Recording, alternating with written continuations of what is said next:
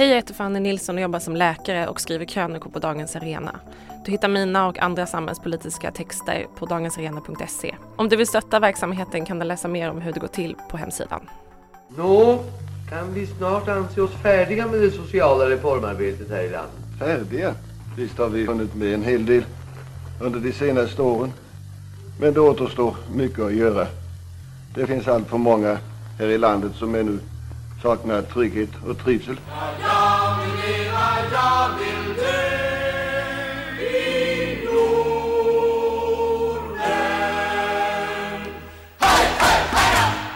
Varmt välkomna ska ni vara till detta femte avsnitt av podden Den svenska modellen som är ett samarbete mellan Dagens Arena och Kvartal där vi inskränker oss eller avgränsar oss till att prata om frågor som på ett eller annat sätt kan kopplas till medierna. För det är det vi kan och vill prata om. Jag säger välkommen till min wingmate Jonas Nordling från Dagens Arena. Tack så mycket och hej på dig. Hej! Och idag eh, är det ju jag som så att säga är programledare, vilket innebär att det är du som servar. Mm. Varsågod! Tack för det. Ja, jag tänkte börja med att prata om en eh, annons som jag såg från eh, ett utbildningsinstitut som heter FOJO. Och då kanske man bör ändå också låta folk få en liten, låta lyssnare få en liten bild av vad FOJO är. Det står för fortbildning av journalister. Det är en gammal institution som eh, en gång i tiden tillkom för att eh, höja eh, utbildningsnivån då hos landets journalister. På den tiden då inte alla redan var akademiker? Ah, nej, precis. En stor del av redaktionell personal hade ju väldigt låg utbildningsnivå. Det, det vanligaste sättet att ta sig in på redaktionen var ju direkt ifrån grundskolan. Men eh, den här verksamheten då inom FOJO, den har ju då förändrats genom åren. Eh, men det finns ändå en viss koppling eh, tillbaks till branschen. En intressant detalj är ju exempelvis att journalister som eh, antas till kurser på FOJO eh, fortfarande har en eh, suverän rätt att gå dem. Det är till och med inskrivet i kollektivavtalen att arbetsgivaren inte kan vägra den som antas Det är en väldigt udda detalj och jag vet att det där sticker i ögonen på representanter för svenskt näringsliv. Det är väl en av de få saker som utmanar rätten att leda och fördela arbetet. Men det är en lustig detalj i sammanhanget. FOJO är ju numera inlämnat i Linnéuniversitetet och är i allra högsta grad en del utav eh, universitets och högskolevärlden. Men med den beskrivningen kan man säga då att det är en ganska viktig ändå anrik institution för eh, journalistfortutbildning. Ja, det kan man säga. Absolut, det är väl framförallt en, en, en institution som eh, signalerar eh, väldigt tydligt eh, att man är på journalistikens sida och eh, framförallt på eh, utbildningen av journalister eh, har man som fokus. Eh, sen har ju FOI en hel del andra, framförallt internationella uppdrag och också eh, fått ett uppdrag av regeringen att säkerställa arbetet mot, när det gäller hat och hot mot journalister. Så, att, så, så de har breddat sin verksamhet. Så. Men det här ska inte handla om FOIO, utan det var mer bara en, en liten eh, förklaring om vad FOIO är. Det som jag egentligen vill prata om, det är en kurs som FOJO eh, eh, la ut och som man kunde ansöka till häromveckan och den handlar om konstruktiv journalistik med fokus på klimatfrågan. Och det väckte mitt intresse, eh, inte klimatfrågan i sig, utan just det här begreppet konstruktiv journalistik. Och det är det jag tänkte att vi skulle prata lite om. Vad har du för förhållande till det begreppet? Det är ju någonting som har återkommit med jämna mellanrum som önskemål från eh, lyssnare i det fallet när jag jobbade på Sveriges Radio, men också en del från eh, mm, redaktionen själv eller från chefer och sådär. Det har väl visat sig vara lättare sagt än gjort.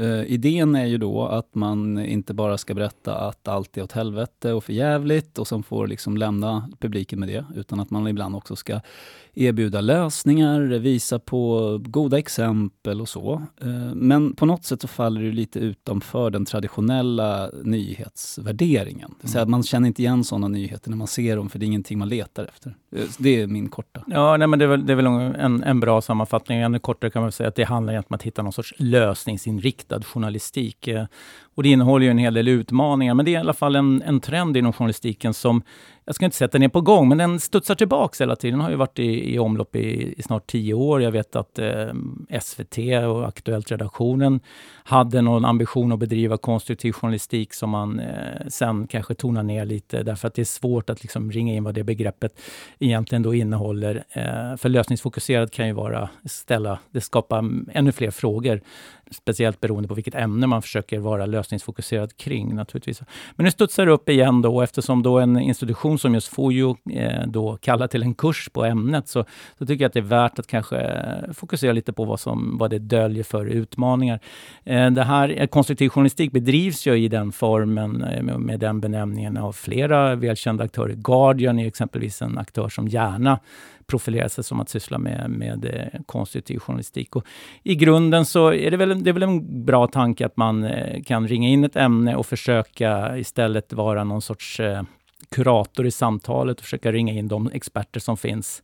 Eh, men sen innehåller ju det en hel del utmaningar av samma karaktär som all nyhetsbevakning naturligtvis medför. Men det är, det är ju en dansk eh, liksom, skola, om man tittar ut i nordisk journalistperspektiv, så är det ju i, i Danmark den här tanken att konstruktiv journalistik i framtiden eh, hela tiden bubblar upp. Och det är, jag noterar också att FOI har bjudit in då en av de här framstående eh, förespråkarna för konstruktiv journalistik, eh, som är då en dansk kollega som heter Katrin Gyldensted, som föreläsare. Så att, eh, och det finns ju också på Århus universitet en hel eh, utbildningsenhet som bara sysslar med konstruktiv journalistik. Så de har verkligen gjort en grej utav det. För det är, där, det är mm. där deras eh, mest prestigefyllda journalistutbildning ligger, ja, i Århus. det är riktigt mm. så. Ja. Så, så att, så att eh, det är ju någonting som i allra högsta grad är, är närvarande i, i dansk journalistik. Och jag tänkte egentligen belysa, för jag ägnade förra året att läsa en, en dansk, inte hela förra året, men, men eh, jag läste en dansk bok förra året som också berörde det här temat. Jag har också skrivit en längre essä på den här frågan, så att det är liksom den som verkligen vill fördjupa det här kan, kan ju gå in på på dagensarena.se och googla sig fram till den. Men den hette i alla fall Den journalistiska förbindelse och det var då två danska kollegor alltså som hette Jörgensen och Westergård i, i, i efternamn. Eh, och de försökte utveckla det här med konstruktiv journalistik och vad det skulle kunna spela för roll i det moderna mediesamhället eh, lite ytterligare än att bara vara lösningsfokuserad. De, de eh, har rätt intressanta ingångar i hur de tycker att... Eh, de, nummer ett är naturligtvis att de försöker då peka på att journalistik måste alltid bottna i eh, att vi, man ska uppleva det att vara någonting som är på medborgarens sida. Journalister måste alltid uppfattas att vara på medborgarens sida, annars tappar man lite sitt existensberättigande. Eh, och det, det, det, är väl lätt att skriva under på att det är grunden för, för en bra journalistik. Ja, det beror på vilken medborgare. Ibland så ja. kan det ju vara olika medborgargrupper som ja. har intressen som motsäger varandra. Ja, och där ringer du precis in min problemställning. För det, deras eh, tes var då att eh, i, i eh, medielandskapet 20 18 då, som, som boken kom ut, så, så den största framtiden för, för moderna medier är att nischa sig inom vissa områden och det gör att eh, konstruktiv journalistik och lösningsfokuserat eh, redaktionell innehåll eh, det gör sig väldigt bra i nischad tillvaro. Och det kan ju låta bra på pappret, just det faktum att ja, men då kan man penetrera specifika områden extremt mycket utifrån då. Ja, men den som är intresserad av miljö eller klimatfrågor söker sig till den typen av publikationer och den som är intresserad av andra områden. Eh, och sen så skapar man små, små ekokammare på det sättet då, där alla bedriver lösningsfokuserad journalistik eh, må hända. Men eh, det blir ju en väldigt polariserad tillvaro. Så, eh, det intressanta med den här då, eh, danska genomgången utav framtidens journalistik, det var att de här två eh, kollegorna där, de kokade ner till att de såg även det problemet.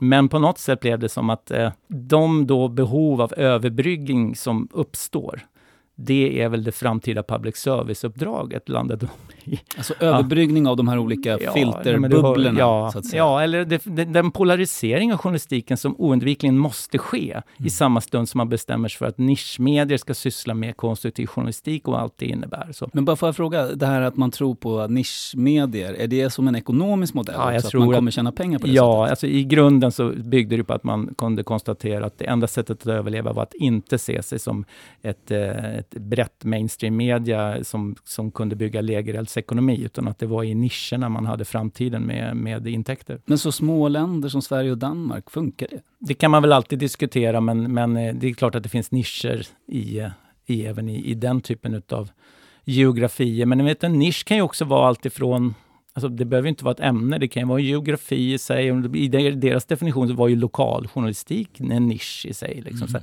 Och då kan man ju bryta ner till hur små geografier kan då vara en nisch och bära sig själva och sådana saker. Så det är kanske inte det som är det intressanta i den här liksom, problematiken, utan just det faktum att konstruktiv journalistik kan ju låta som någonting som leder saker och ting framåt, men precis som du själv spontant reagerade på, så är risken mycket större att det skapar större polarisering i samhället. Och det är ju lite vad journalistik egentligen i grunden borde motarbeta. Intressant. Alltså, och om vi försöker se det som en konkret eh, exempel då. Låt oss ta klimatet. Mm.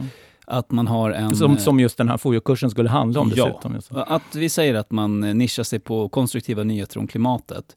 Och då kommer en grupp att känna, heja heja vad oerhört konstruktivt det här är. Men det kanske förutsätter en uppoffring från en annan grupp. Låt oss säga chockhöjning av bensinskatten till ja, exempel. Så kan det väl vara, men, men i grunden så man bestämmer sig väl egentligen för att vad är det för fråga som vi vill ha ett konstruktivt samtal kring. Det är det som är den konstruktiva journalistiken. Mm. Man bär, och då handlar det också om att eh, försöka ringa in vilka är de som kan ha vederhäftiga åsikter i frågan. Låta dem komma till tals och kurera det samtalet. Det är, är det journalistens roll. Inte att välja ut de bästa citaten, utan egentligen bara nu får du säga vad du tycker. Nu ska vi höra vad den här personen säger om samma sak. Eh, och sen så får man då låta medborgaren själv bilda sig en uppfattning utifrån de två sakerna. Det är ju det som är det lösningsfokuserade i den här modellen. Men, men det är ju i slutändan ändå att lura sig själv och tro att det inte blir en gatekeeping-effekt i alla fall, eftersom du ändå bestämmer dig för ett, vilken som är den fråga som ska lösas konstruktivt, två, vilka forskare som ska komma till tals. Okej, okay, så att eh, bara genom att välja klimatfrågan mm. som en fråga som bör lösas så har man redan alienerat en liten minoritet mm, som tycker men, att den är över, överexponerad? Sam, jag säga, det är samma utmaningar som du har i en traditionell nyhetsbevakning i alla fall. Mm. Det vill säga, vilken är vinkeln, vilka ska du prata med? Det är samma utmaning. Så att i det perspektivet så är det ju inget nytt. Så. Men det som däremot också är en utmaning, det är ju att man å andra sidan då, genom man säger att ja, men nu ska vi göra journalistik på nya grunder och den ska vara lite mer lösningsfokuserad och lite mer då konstruktiv. Att man då suddar ut lite linjerna vad som är journalistik och vad som är aktivism. Mm. Eh, och det är ju också en fara naturligtvis. Och jag, menar, jag har ju i tidigare avsnitt här försökt peka på att det kanske inte alltid är bra att vi ska framhäva oss som, som vara objektiva robotar, för vi är ju trots allt människor och det kan vara bra att påminna sig om det hela tiden. Så, men att det är inte samma sak som att kliva rakt ut och bli aktivist och lämna helt och hållet eh, yrkesreglerna. Men finns det något som säger att förslag på lösningar eller frågeställningar som siktar mot att hitta lösningar främjar aktivism i högre grad än att bara beskriva ett problem? Det finns en, eh, en eventuell eh, möjlighet att om man omdefinierar det journalistiska uppdraget på det sättet att det kan uppfattas som att det har bytt karaktär, så som den danska skolan föreslår, då finns ju också en, en viss eh, eh anledning att tro att flera kommer söka sig till journalistiken just utifrån sina egna tankar om samhällsförändring ja. än vad som kanske är fallet idag. Och det gör ju att man kanske lockar fler som är aktivister i grunden att göra det under någon sorts semijournalistisk mantel. Jag höll, eh, när jag jobbade på SR så var jag inblandad i sån här internutbildning och höll en kurs uh, som återkom. Och det första jag frågade alla var vilken som var deras främsta drivkraft. Det vill säga varför hade de blivit journalister?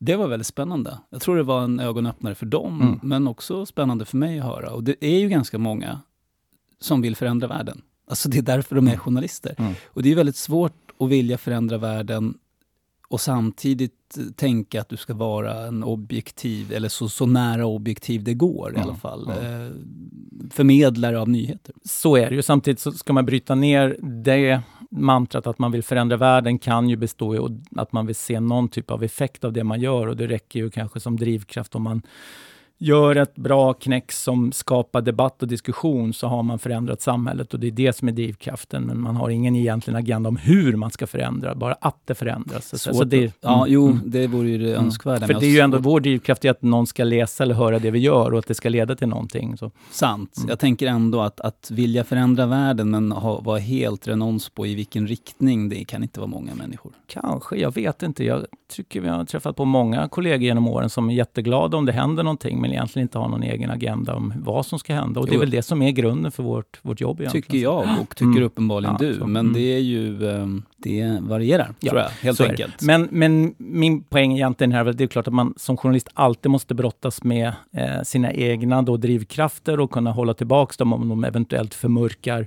det uppdrag som man har, så att man kan se klart. Då är man för nära syltburken så kanske man inte ska bevaka vissa frågor överhuvudtaget. Det ligger i sakens natur. Ja, nej, intressant. Eh, ska vi gå vidare till min spaning ja. då? Eh, den, den handlar om det som enligt flera opinionsmätningar nu eh, kan vara Sveriges största politiska parti. Bara det är ju...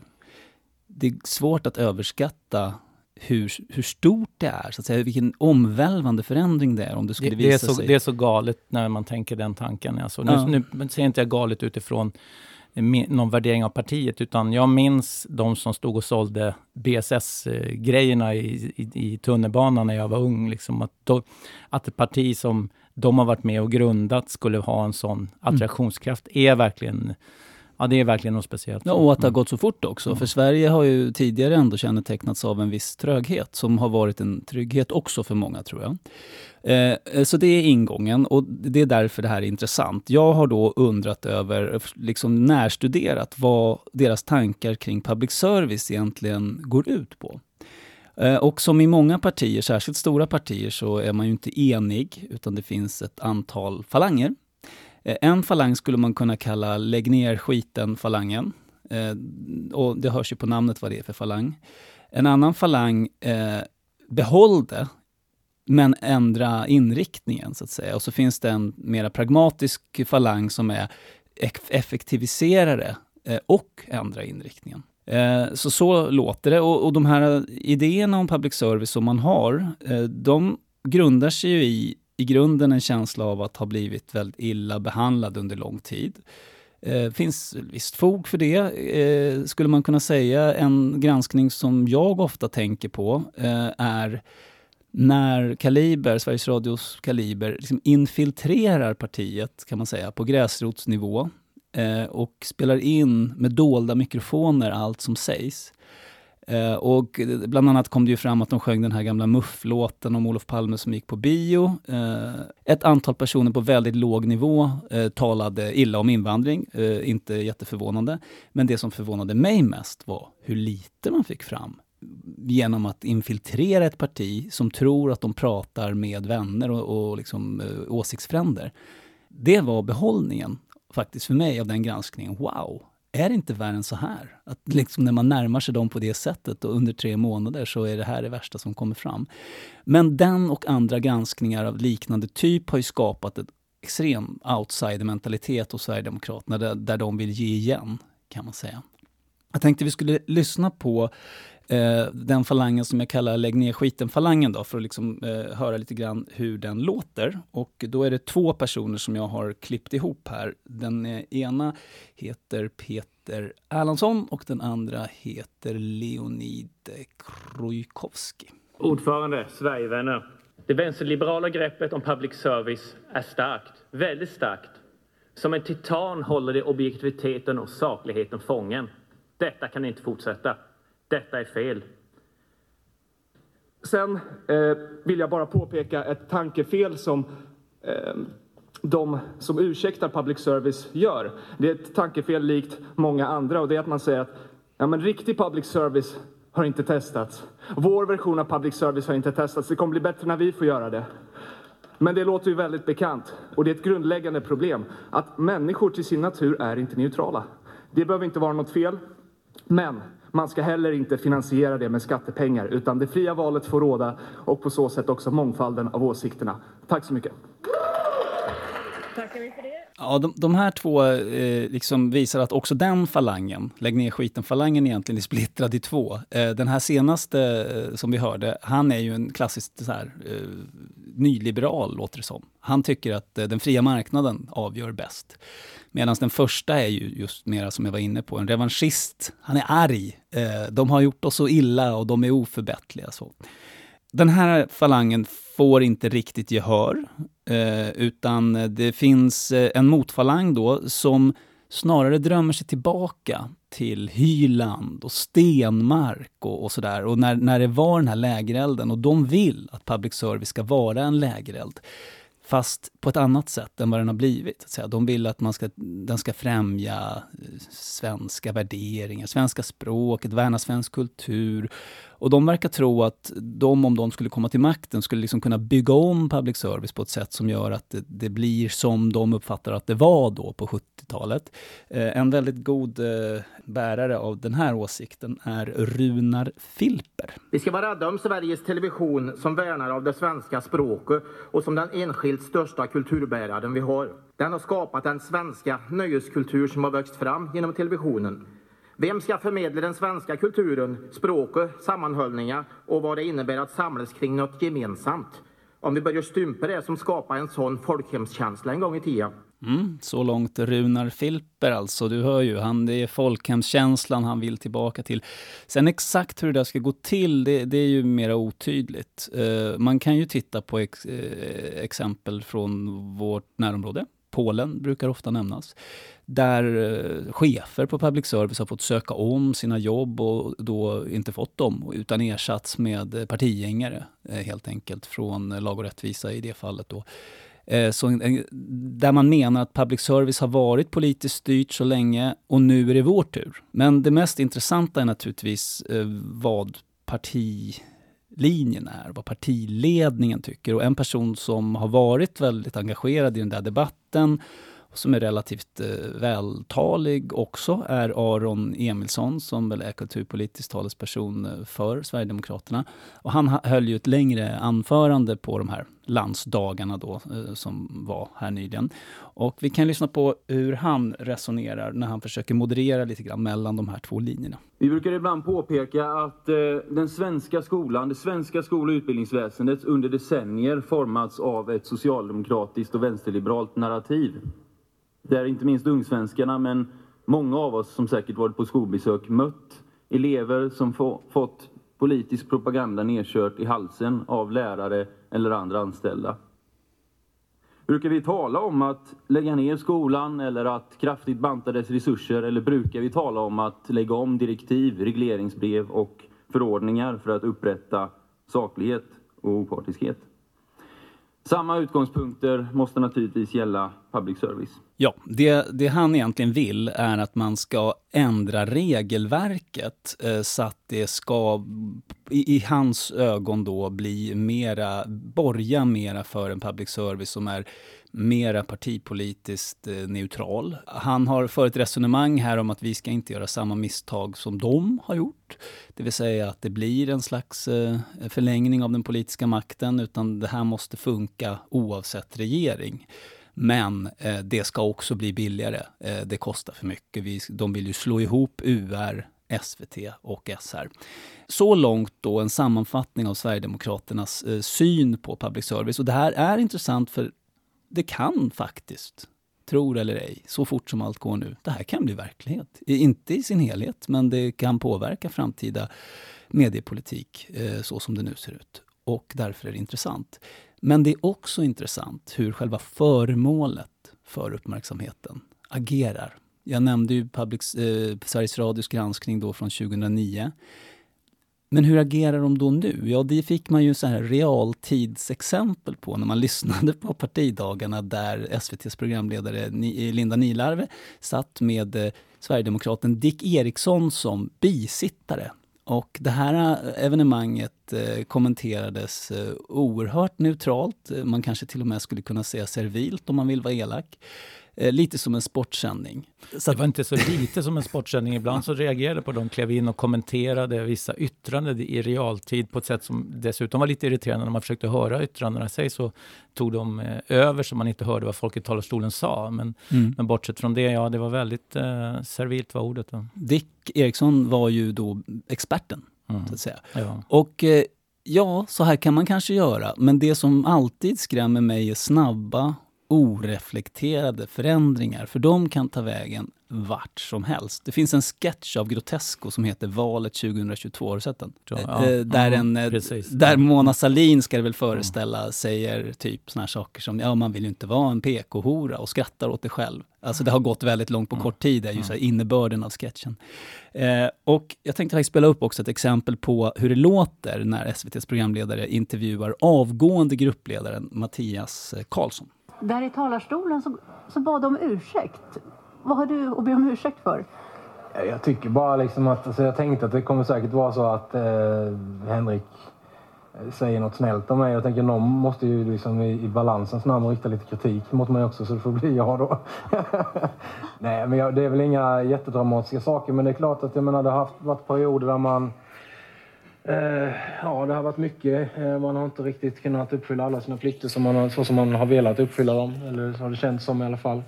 Eh, och det är klart att man har fattat under... Jag har agerat som gruppledare i någon mening sedan 2012. Det är ju många beslut som har fattats under den vägen. Det är klart att alla har inte varit perfekta.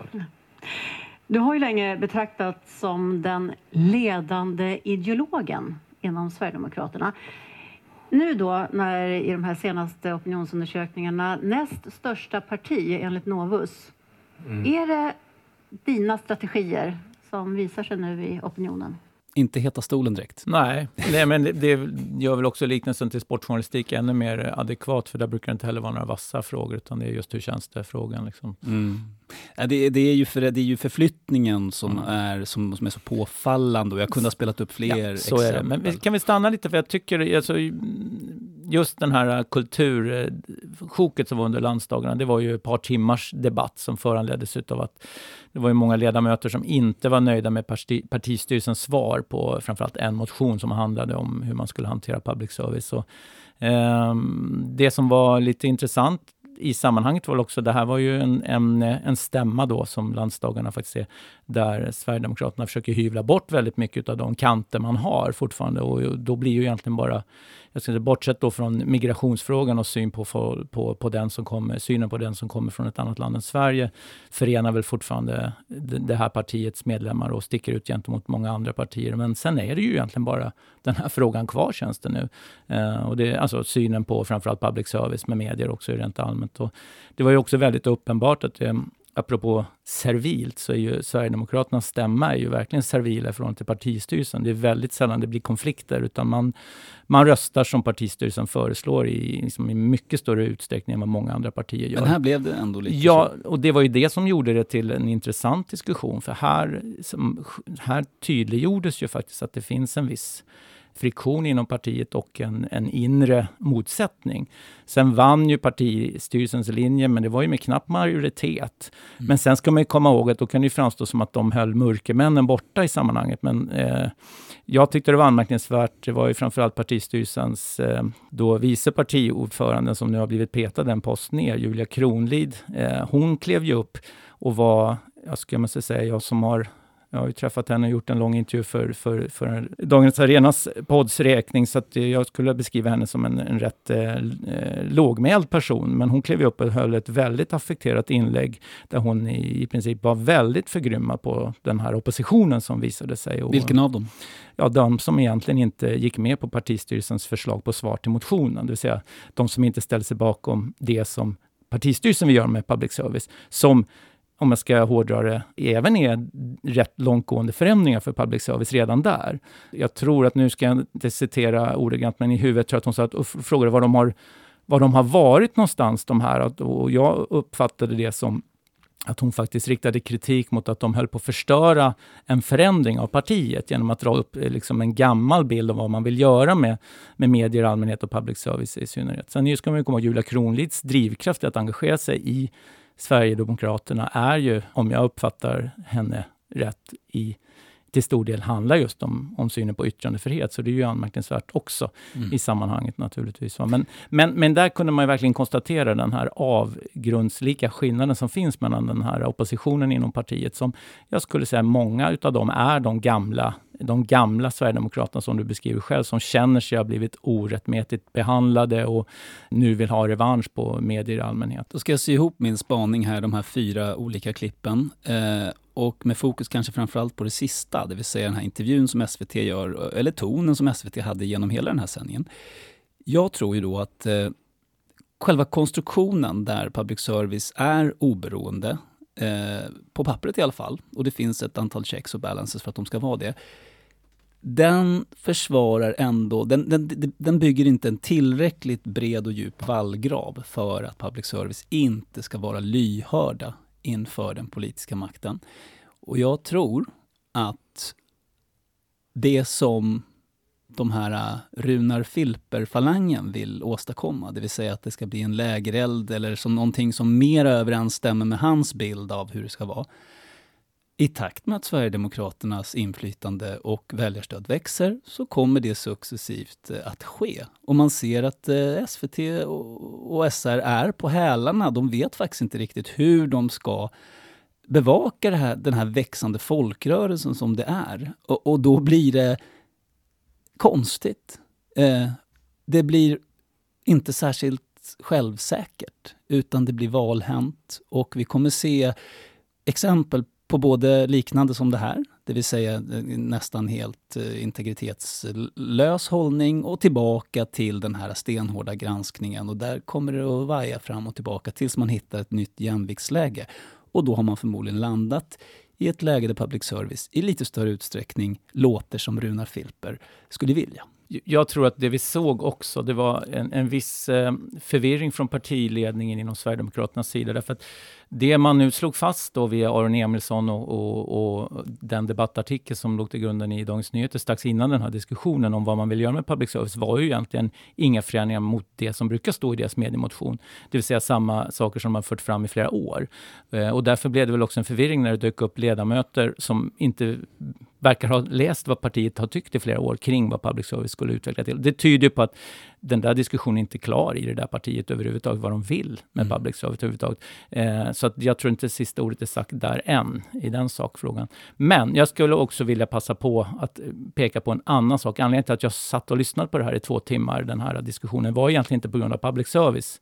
Eh, även om det var väldigt underhållande att lyssna på, på många sätt och vis. Men det är ju i det direktiv till en arbetsgrupp som ska se över eh, demokrati och, och mediefrågor som Aron Emilsson föredrog. Det var ju det som du spelade upp en bit av. I det direktivet som partistyrelsen eh, lägger fram och som inte bemöttes av någon ledamot överhuvudtaget.